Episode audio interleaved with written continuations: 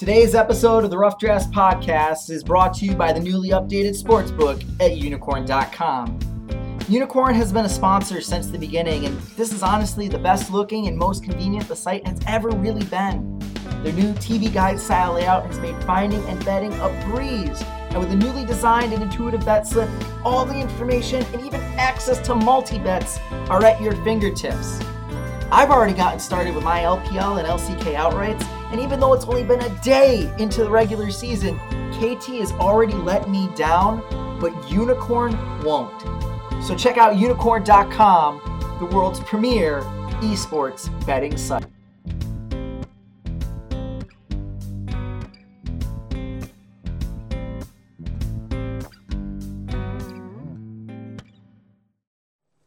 Hello, Internet! My name is Walter C.D. Svedchuk, and welcome back to day three of our 2017 League of Legends World Championship team by team previews.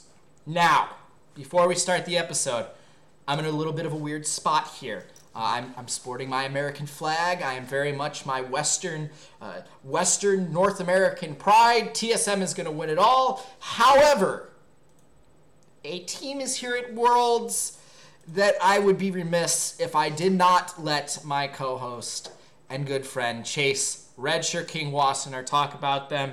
So Chase, Yeah. have you recovered from your brutal beatdown at the hands of TSM in the North American Summer Finals? Absolutely.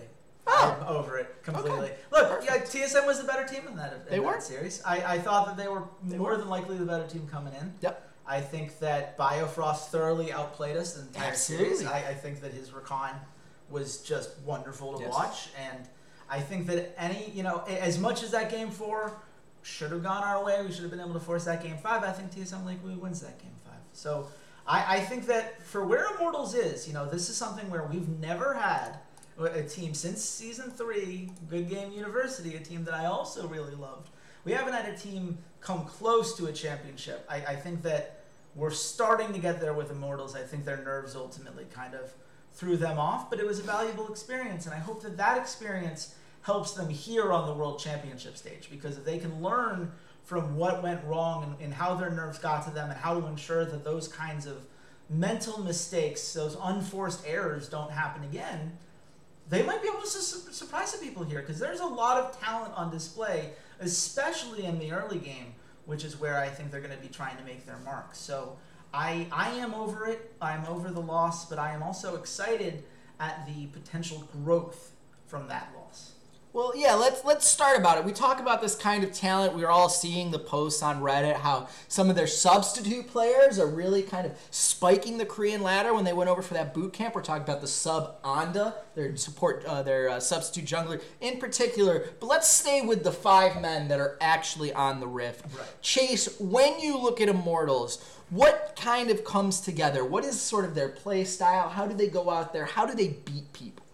Uh, well, it comes with an, a great early game that allows them to snowball some skirmishes that allow them to close out from there. That's this is what they love to do. They love having Olleh, this guy who, at one point we were talking about in the spring, just you know positioning errors and not able to, to really do enough to make those landing phases work. Now he is the playmaker, right? He's the guy that's roaming around the map, constantly landing hooks, constantly diving in someone that they can always trust in the kind of chase down situation, uh, and is, is very ingenious in where he tries to come in from these angles. Sometimes too much for his own good, but certainly he'll be the one always trying to make the play, and there's value in that.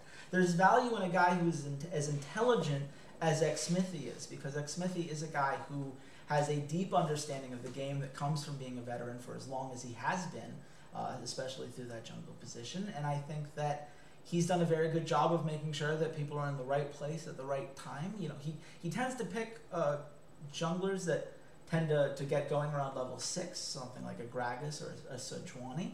And I, I think that he's very good at those champions at this point in his career. So I, I think all of that comes together and, and that allows Flame and Pobelter to be these kinds of X factors. You know, if this is a flame game, he gets something where he could be a lane bully and they, you know, skirmish up, they get those ganks going early, he starts to snowball. We use that global pressure in order to force fights when we want to.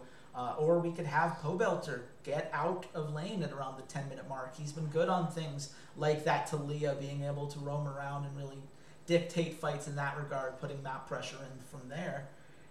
And of course, Cody Sun is a good laner. I, I think, in fact, he's a very good laner by this point in his career. And you see time and time again, uh, he's been able to make big plays and step up when it matters most. Uh, and do so without taking very many deaths, which is a huge change from what we saw from him in the spring split. So I think there's a lot of good stuff to like. I, I think that their their style is clear and they have the tools to execute it, at least within North America, at least until we get to the late game. Yeah, so so here's here's the you know with the good comes the bad. So Chase, you talked about kind of how they beat people. Yeah. They did lose that series against TSM in the finals. There's my little another little dig back at you. Uh, but at the end of the day, like, why did they lose that series? Why do they sometimes lose some of these games when it does seem like they have such a good and strong concept and grasp over the early game? Well, I think this comes down to the same reason why I am one of the few analysts that don't put Olleh on my all pro list. And it's because with great risk comes great reward, but also comes great risk. like the, the other side of that is that things can go horribly wrong, and people forget that. You know, we want to praise teams for being proactive, but we never want to take a step back and say, but how did that proactivity actually help them? And mm. I think that so many times they have this idea of like, well, we need to go get this objective. This is we've decided we want the inner tower right here, so that's where we're going to go. And they don't think about well, if we do that now, maybe it's a little bit riskier than if we take like an extra minute, set up the waves elsewhere, nah. so that we have a little bit more pressure. Their lane efficiency uh, was really good in the regular season. Kind of slipped up a little bit in the playoffs. I, I think the other thing we got to look at is jungle control in that regard. They are not a team that gets a lot of invade pressure. They only had a 49.2% jungle control rate during the regular season this mm. year. Uh, they're not someone that does a very good job of laying that deep vision so that those late game pushes are more reliable. They, they, they'll miss those steps. And those are steps I think that with TSM they missed, not because they're incapable of them, because I don't think their warding, just looking at the numbers, was particularly bad in the regular season. I think it was nerves.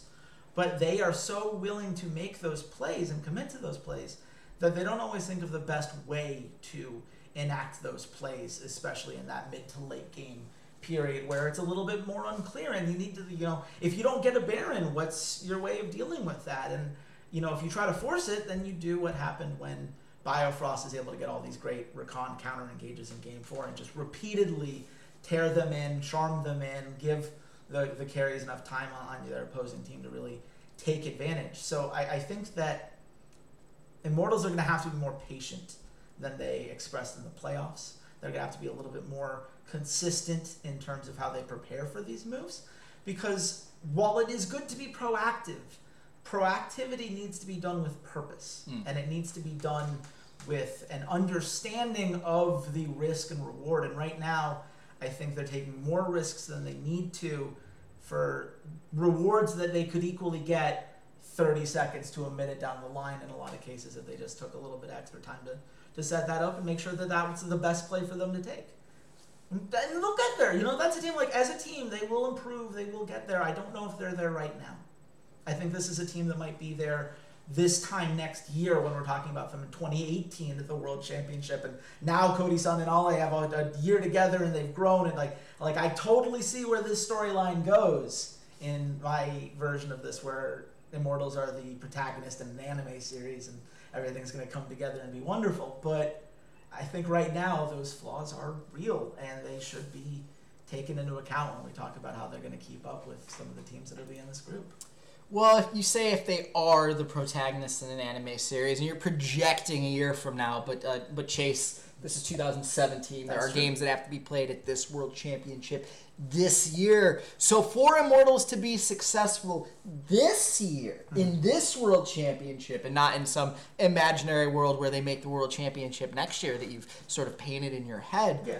what player is the player to watch? Who is going to be their MVP if they are going to, you know, accomplish things in the short term here? Uh, it's going to be Xmithie. I mean, I think okay. it has to be. I think that he is the guy who is the leader of this team, the clear shot caller of this team, the guy that they're willing to follow into battle. And I think that if they're going to succeed, it has to be because he leads them in such a way. He gets their confidence going. He makes sure that they keep up and, and be proactive against teams like Longzhu that might, you know, really throw them off. And, and they, you know, there's a instinctive reaction. If you go aggressive in a game and you get crushed, well, now we have to get a little bit more defensive. I think Xmithie can push them past those concerns.